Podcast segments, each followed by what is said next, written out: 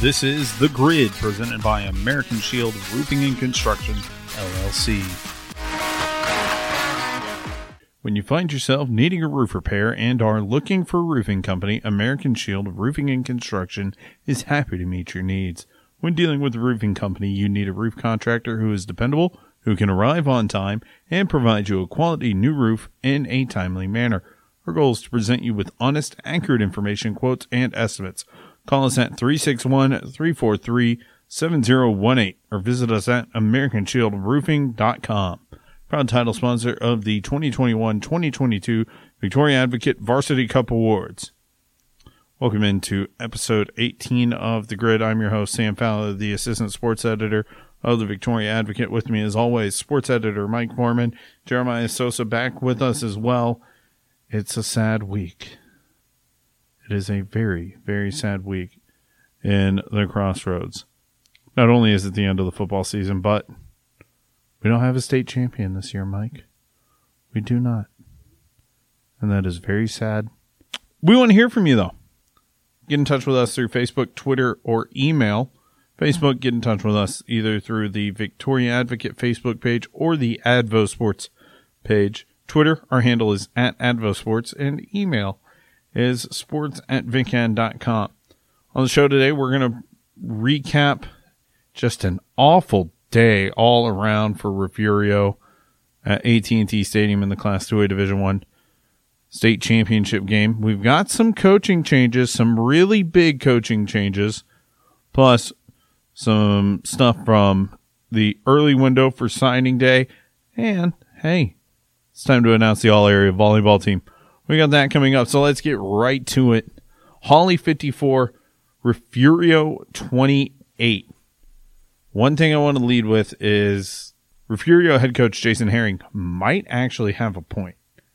Went on he he was asked at the presser, you know, just by by Mike. Mike, you asked him what happened, and he went on and and then I tried to ask him a second question, and he continued to say he just wanted the normalcy. He he wished that his team could prepare, and you'd been talking about that's nothing new. He wants that, and he's he's not shy about it. It just when it comes after a loss, it's certain in the state championship game with all eyes on you. It certainly comes. It certainly feels a little weird. Here's what Jason Herring said that kind of stirred up the social media world after the after the loss in AT and T Stadium.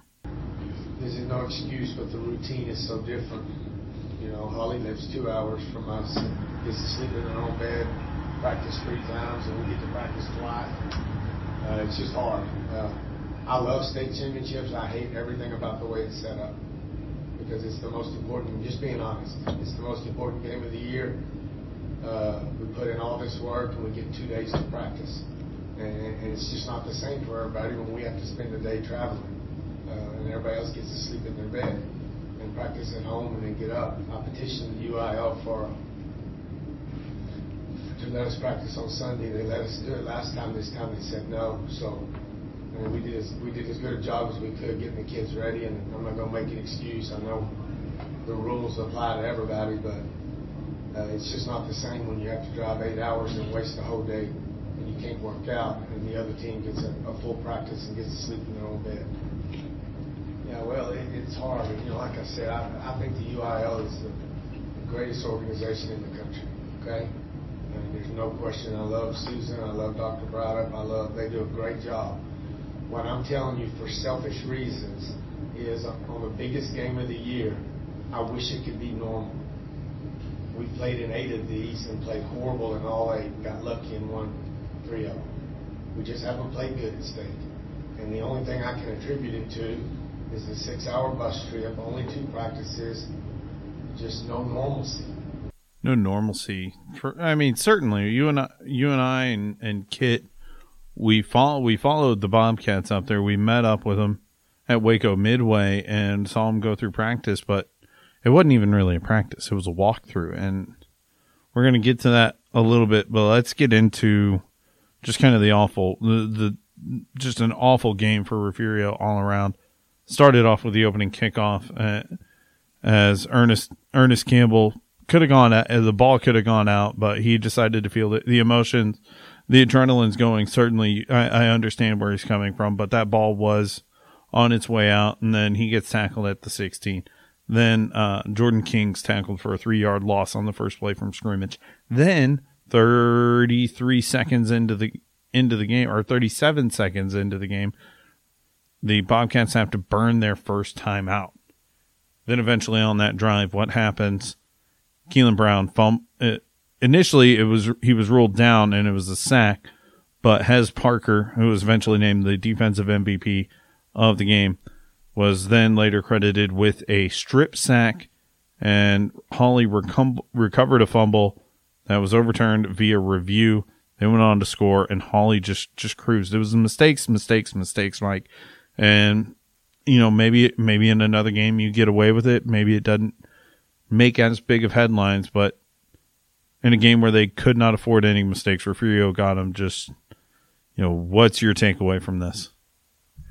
Well, first off, I I would say that this is uh, one game where I really felt like uh, Refugio's youth showed.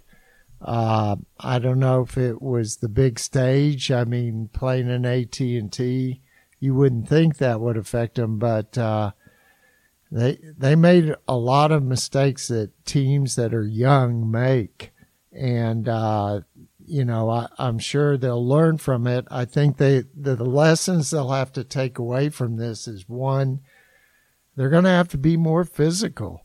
Um, Hawley was the more physical team, and you know Refugio had done a good job of that this year of becoming more physical, but it it certainly didn't show against Hawley. The other thing is obviously, like you said, turnovers.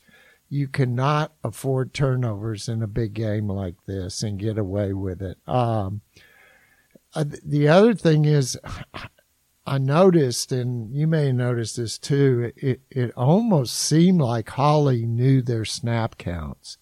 They were in that backfield so fast, so many times.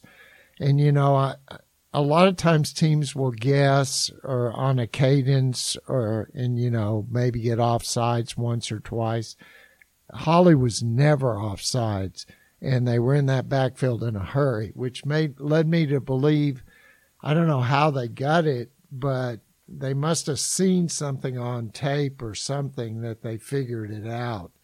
Um, I think uh, that some of the lessons that Refugio takes away from this. Uh, also, they they found out what it's like to have to tackle a big, strong running back, and you cannot. You have to wrap him up. You have to hit him low. You you know I don't know how many tackles uh, Crumpton broke, but it was a lot because it sure seemed like they they were hitting him a lot at the line of scrimmage, and then he'd end up with six yards. So that's the kind of thing that you know that you can't do in a state championship game if if you want to be successful. And that being said, you still look at it. Refugio scored 28 points, and if you look at the stats, they're they're not that lopsided as the game. So that tells you that the mistakes that Refugio made really showed up. Yeah, the biggest takeaway in the stats was I think it was four turnovers by Refugio. Hawley went on to score on all four of them. That's that's the biggest thing right there. Hawley coming up with points on each of them. That's 28 points right there. Hey, we got a we got a different ball game right here. Now Refugio, if they don't give up those turnovers, we're looking at a 28-26 game. Refugio's got its got its sixth state title, but instead those mistakes are, are magnified on the state's biggest stage. Also, I've got to say, Austin Compton was a massive bowling ball in this game. I was, I looked at Kit and some of the some of the, some of our other media friends after for, uh, a couple of runs.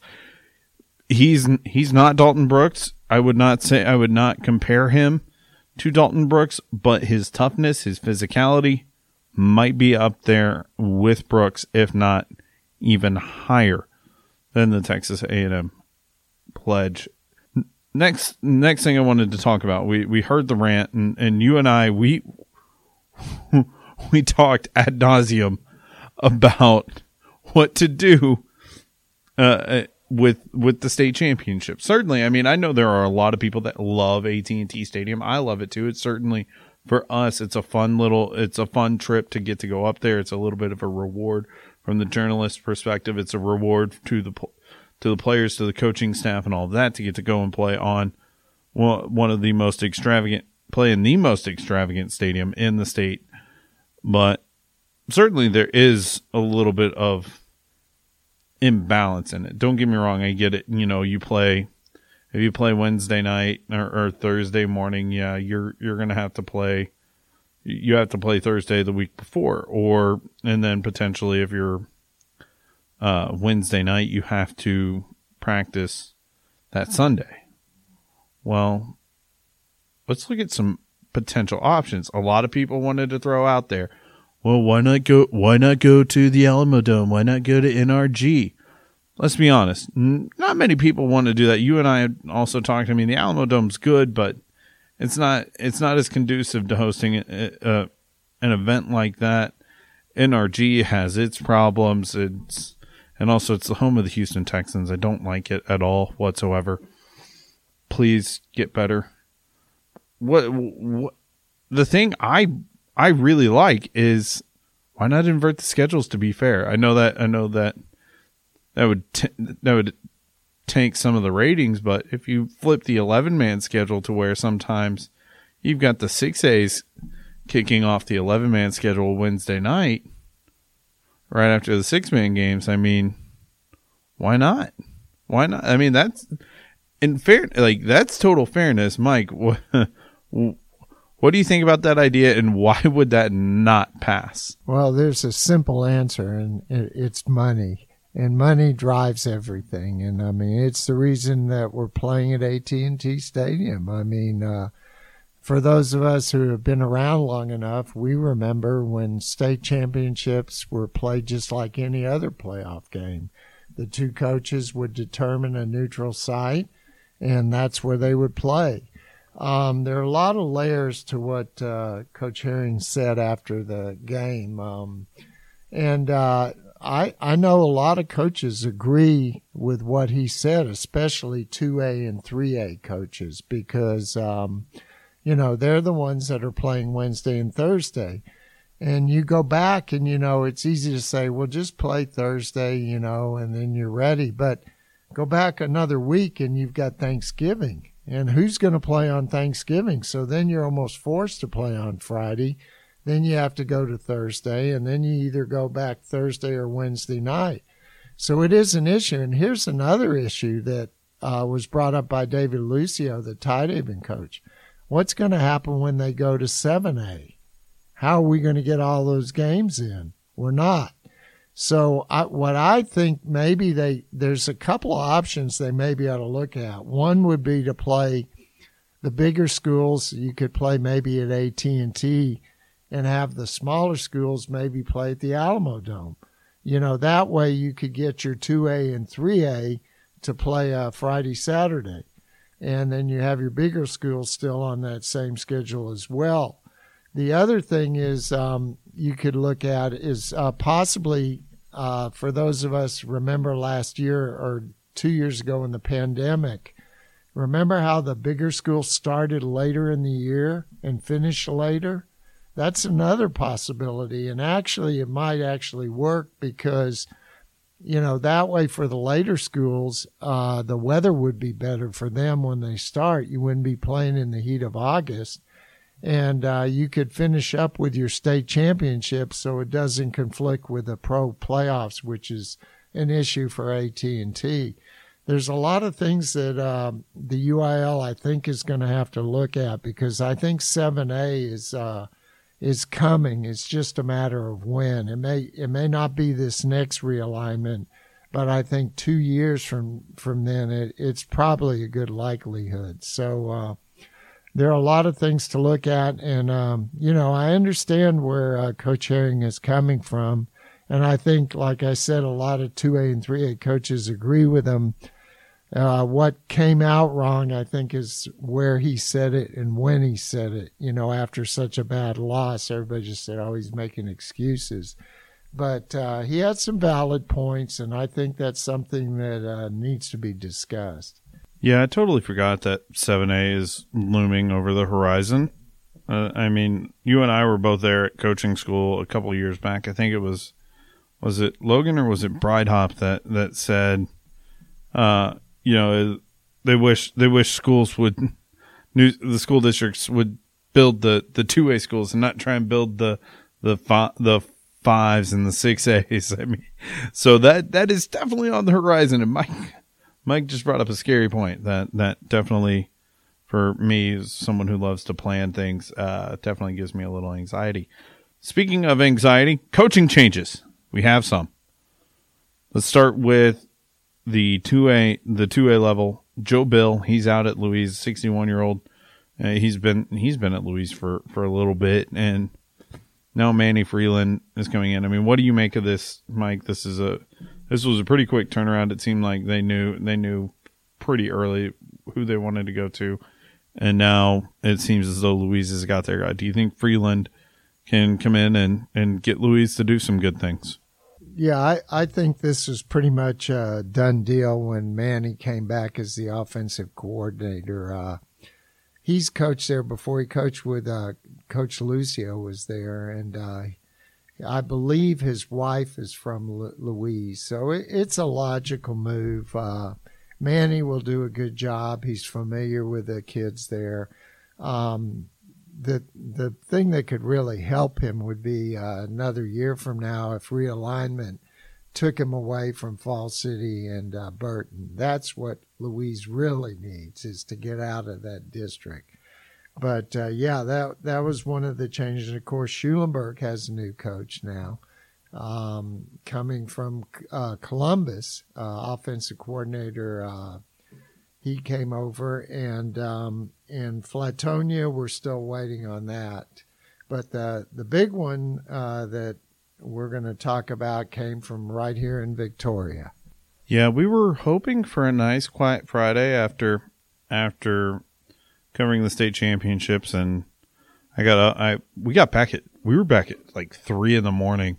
It was it was early, early, early, early, and I ended up I ended up only getting I think I only got like three or four hours of sleep.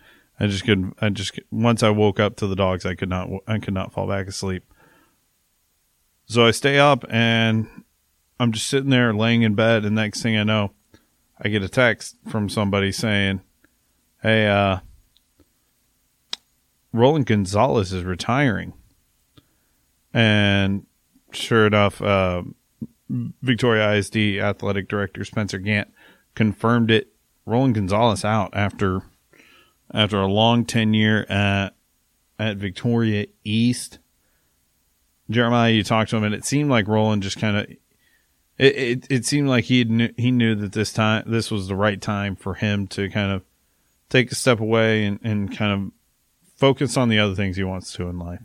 Yeah, well, whenever I talked to him, you know, he was just mentioning how you know a big factor in his decision to to retire was you know that he wanted to spend a lot of time uh, with his family and that he thinks that you know, I mean, he he's been a, a coach for 33 years, so um, he re- he really wanted to just you know spend time with his family, but I mean, you look at his 10 year, 11 years, um, you know, took, took Titans to the playoffs six times, ended with the 58 and 59 record.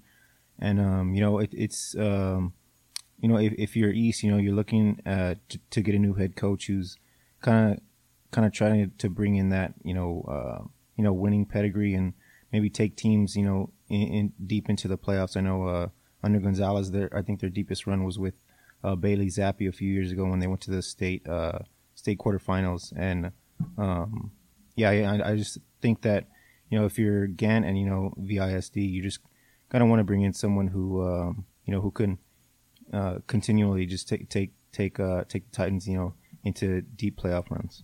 Yeah, that's that's certainly what they want to do. Talking to Gant, he he wants that, and talking to a number of people over over in that uh, in the school district period, they want they want East to to to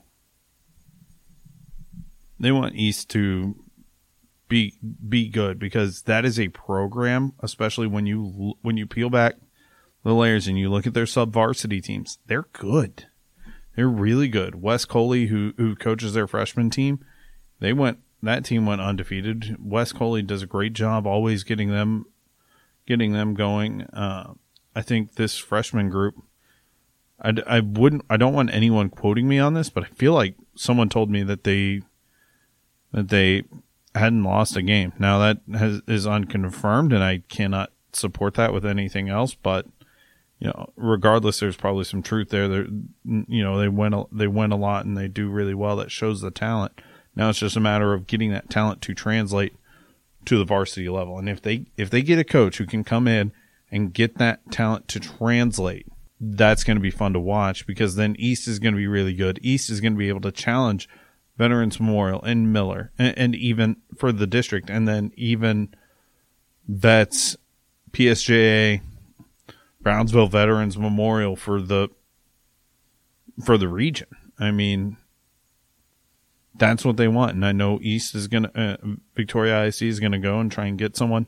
The question is, Mike, where do where do you go to try and get the, that guy? Do you try and see see if there's someone around here who can possibly do it, or do you kind of branch out and kind of start a clean slate and get someone from one of the bigger areas of Metroplex like Houston or, or maybe even San Antonio, Austin area?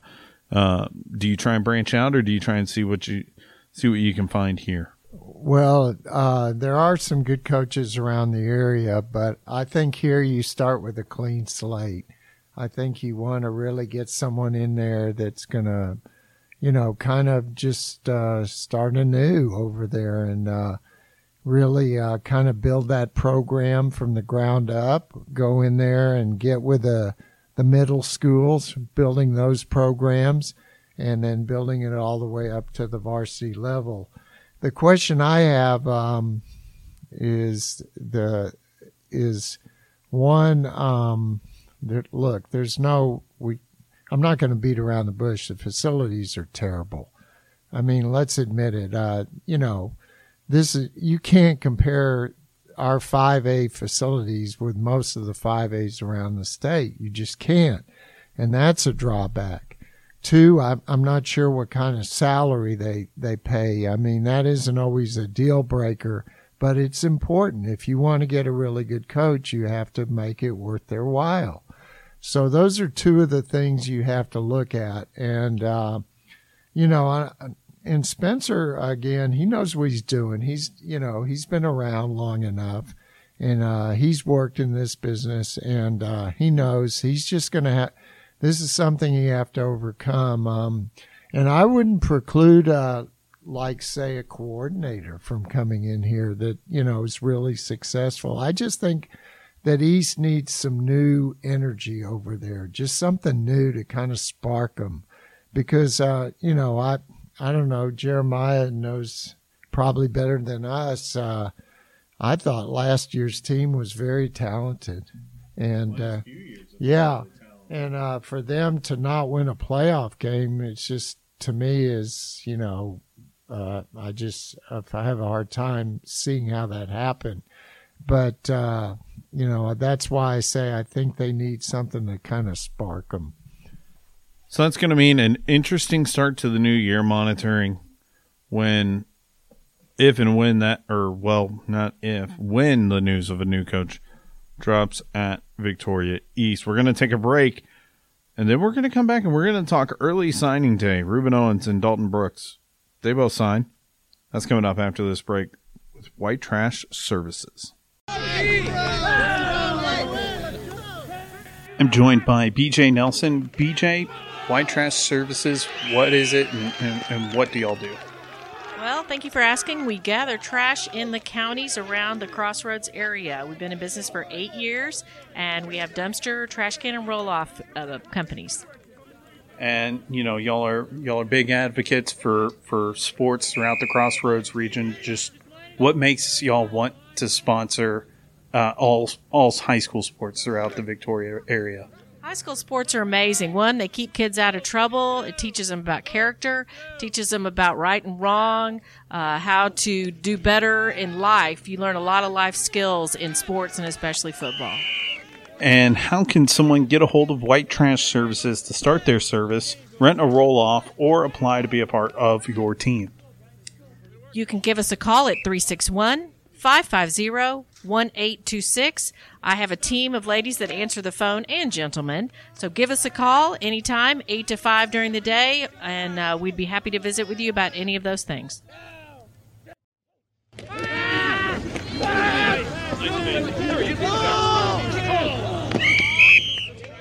Welcome back in. Dalton Brooks and Rueben Owens. They're both officially Aggies as of Wednesday.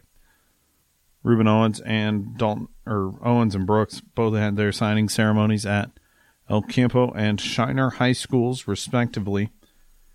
The two they they're both very excited. Rueben Owens, of course, he flipped his commitment from Louisville, uh, very last second, com- uh, in relation to the the the early the early signing window, and but he's got a lot of expectations. He always had a lot of expectations. He's the number one rated running back in the country. Owens wasn't shy about what he what he expects to do in Aggie land. Rueben, uh, it's done now. You signed with A&M. Uh, kind of what's your feelings right now? I feel good. I feel like it's gonna be next three to four years. It's gonna be real great. And, and what about A&M? You felt like that was the right place for you. I just felt like it's close to home. El Campo is like 90% Aggies, and I just feel like when I'm when I get there, I'm gonna be taken care of. Hey, Rueben, uh, what do you envision your career at Texas A&M, or what do you envision for your career at Texas A&M, and what are some of your goals in college? Uh, I want to try to win Doak Walker. I want to win All American Freshman my freshman year, and try to win Heisman, win Heisman Trophy. Yeah, Rueben Owens, he wants to win a Heisman, and when you're the number one rated running back coming out of this class, you can certainly go ahead and say that. Next, you know Dalton Dalton Brooks, he's a little more he was a little more reserved in in all of this. He was very, he's very excited, signed with uh, with friends, family, and coaches all in attendance. Brooks very excited to become a defensive back for Jimbo Fisher and the Aggies. All right, Dalton, big day for you. You've been waiting for this. What's it mean to finally sign and and go, become an Aggie? Uh, you know, it's great to have that, that, that feeling that is confirmed, and you know, I'm going to be there and I'm going to be able to make a change and make a difference there.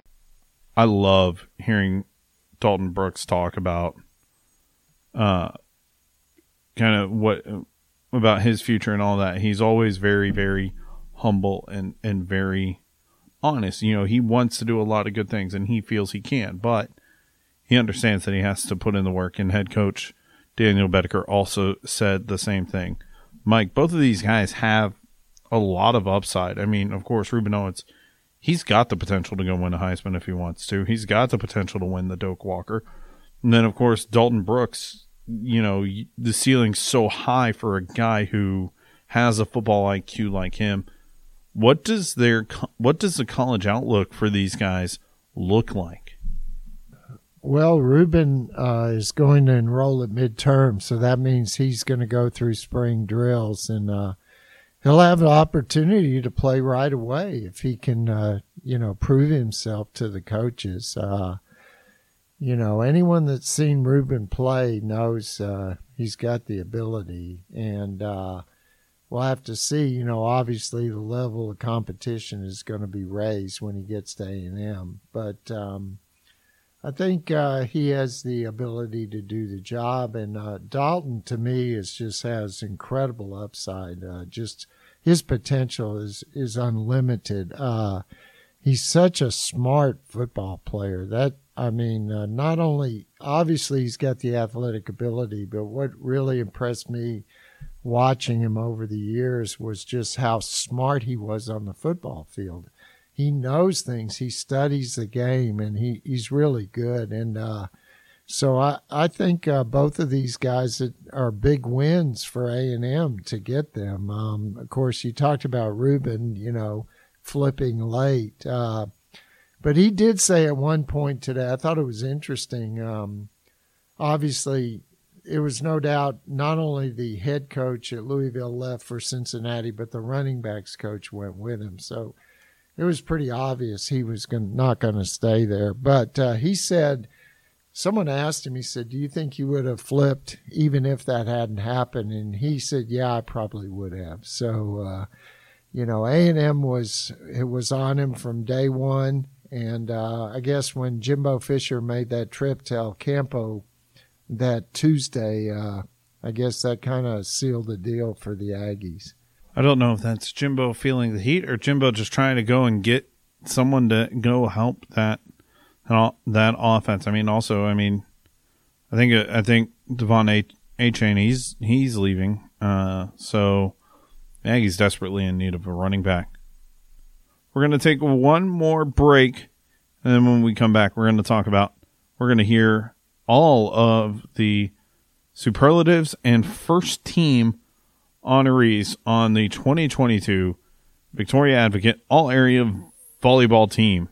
After that's coming up after this word from Thrivent Financial. Thrivent is a proud sponsor of The Grid. Thrivent believes money is a tool, not a goal. Thrivent financial advisor Carly Herrig works with clients to create financial strategies that reflect their priorities and help them protect the things that matter most, like family and giving back. Carly can be reached at 361 223 7883 or connect.thrivent.com backslash true dash path dash planning. Welcome back into the grid. It's time to announce the 2022 Victoria Advocate All Area Volleyball Team. This there were 61 players honored on this team. We'll kick it off with the superlatives. First and foremost, St. Joseph sophomore outside hitter Addison Ozuna named MVP. The sophomore had 632 kills, 296 digs, 22 assists, 79 blocks, and 46 aces to help the Lady Flyers get back to the regional final for a second consecutive year. A really good year for Ozuna. She jumped up, made became a leader this year at in just her sophomore year. Here's what Ozuna had to say about this season and the honor of being named MVP. Okay, Addie, MVP after a great year for you. What what does this mean for you? Well, this is just where we're starting because I obviously have two more years.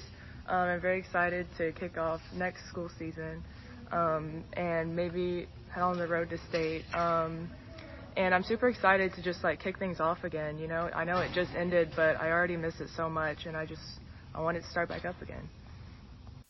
Now let's take a look at the rest of the superlatives. Offensive Player of the Year goes to a familiar face out of Goliad, Abby Yanta, a senior middle blocker, 410 kills, 264 digs, 80 blocks, 40 aces for the senior. Yanta is one of the best players in the area, and it showed again as Goliad reached the, I think it was either the eighth or ninth straight regional tournament. The Tigerettes just a fantastic job once again. Moving on to Defensive Player of the Year, Junior Libero out of Schulenburg, Kieran Adams had a whale of a year for the Lady Horns. 922 digs, 94 aces as Schulenburg reached the state tournament, eventually falling to Windthorst in the semifinals. Newcomer of the year goes to Carolyn Youngblood, a freshman setter out of Goliad. What a year she had. Youngblood stepped in and head coach Jess Odom wasn't sure what she was going to have to do. She had Kyla Hill there uh, as a setter as well as an option. Then Youngblood, a freshman, just stepped up, took control of the position, and it showed 972 assists, 305 digs, 75 kills, 68 aces, and 14 blocks. Youngblood could have also been all around player of the year, and but she was definitely in the running for it. What a year by Youngblood. We'll move on. Libero of the year goes to Kendall Vargas, a sophomore out of Calhoun. 858 digs, 104 assists, 68 aces, and 68 kills for the sophomores. Calhoun was one step away from reaching the regional tournament. Setter of the year is going to go to Morgan Koronek, a junior from St. Joseph. what a year she had setting up Ozuna. It's kind of easy to be a setter in that offense. Well, what stood out the most was Kornak's ability to not only direct the offense, but also create the offense herself. 1,186 assists for the junior, 293 digs, 146 kills, and 100 aces, as well as 92 blocks. A fantastic year for Kornak. The Lady Flyers certainly look like they've got a really good team coming back next year. All around player of the year, Macy Nelson, a senior middle blocker and defensive specialist from Industrial. 476 kills, 442 digs, 77 blocks, 66 aces, and 30 assists as Industrial was able to reach the regional quarterfinals where they eventually fell to Yoakum. Speaking of Yoakum, head coach Kayla Natho named coach of the year after guiding the Lady Bulldogs to a 30 and 13 record and the program's first ever regional final trip where they eventually fell to Columbus. Next, we'll dig into the first team honors. And just a heads up, we're only going to announce on this podcast the superlatives and the first team honors. We have second team and honorable mention, which can be seen in the online on advosports.com as well as in our weekend edition that comes out Saturday. So to the first team. Jayana Phillips, a sophomore outside hitter from Yoakum, had 401 kills, 220 digs, 9 aces. She was named first team. Also, Jesselyn Gibson, a junior outside hitter from Schulenburg, 377 kills, 39 blocks for her. Kyla Hill, we mentioned her, the junior outside hitter from Goliad, had another great year, 346 kills, 330 or 353 digs, 165 assists, 46 blocks, 78 aces. Great year by Hill. Morgan Gray, a senior outside hitter from Calhoun, 383 kills, 233 digs, 56 aces, 15 blocks for the Sandies. A senior outside hitter from Victoria West, Caroline Cohen was named first team. 334 kills, 97 digs, 26 and a half blocks, and four assists for Cohen as the Warriors reached the regional quarterfinals as well. Emma Swift, a senior middle blocker from Tidehaven, 399 kills, 290 digs, 28 assists, 55 blocks, and 40 aces for the Lady Tigers.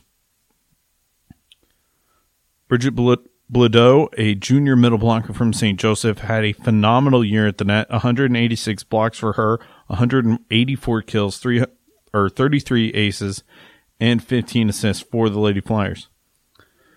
Chris Howard, a senior setter from Industrial, had 1,118 assists, 438 digs, 71 kills, 50 aces, and 17 blocks for the Cobras. Macy Blakeney, the junior setter for Yoakum, had 784 assists, 233 digs, 53 kills, 41 aces, 17 blocks to earn first team honors. And a freshman from Schulenburg, Landry Zapolak, a setter with 692 assists, 292 digs, 95 kills, 60 aces. Now let's move into the defensive specialist. Rihanna Reyes, the senior libero for the Lady Flyers at St. Joseph, had 650 digs, 80 assists, 50 aces, and a pair of kills. From Victoria West, sophomore libero Jasmine Valenzuela also named to the first team. 582 digs, 209 assists, 42 aces, 4 kills for Valenzuela. Lastly, Tamara Otto, a senior right side and setter for the Lady Horns. She had 543 assists, 441 digs, 118 kills, 69 aces, and 64 blocks. That rounds out the first team and the superlative honors for the 2022 Victoria Advocate All Area Volleyball Team. Once again, you can see the entire All Area Volleyball Team online at advosports.com as well as in the weekend edition coming out on Saturday. To recap it, Your MVP is St. Joseph sophomore Addison Ozuna after a monster season with 632 kills. Offensive Player of the Year, Abby Yanta. She had 410 kills as well as 80 blocks. Defensive Player of the Year, Kieran Adams, 922 digs for the Lady Horns of Schulenburg. Newcomer of the Year from Goliad, Carolyn Youngblood, a freshman setter with 972 assists. Libero of the Year, Kendall Vargas from Calhoun. Setter of the Year, Morgan Koronek. All around Player of the Year, Macy Nelson. And Coach of the Year is Yoakum's Kayla Natho. That'll wrap it up here for episode 18 of The Grid. We want, for Mike and Jeremiah, the entire Advo Sports crew wants to wish you and your family a happy holidays, Merry Christmas. Take the time, enjoy your family. It's been busy for us. We're certainly looking forward to a little bit of time to to slow down and, and kind of enjoy time with our family. And we hope you get to enjoy that as well. Thank you for being with us. We'll be back next week with episode 19 of The Grid.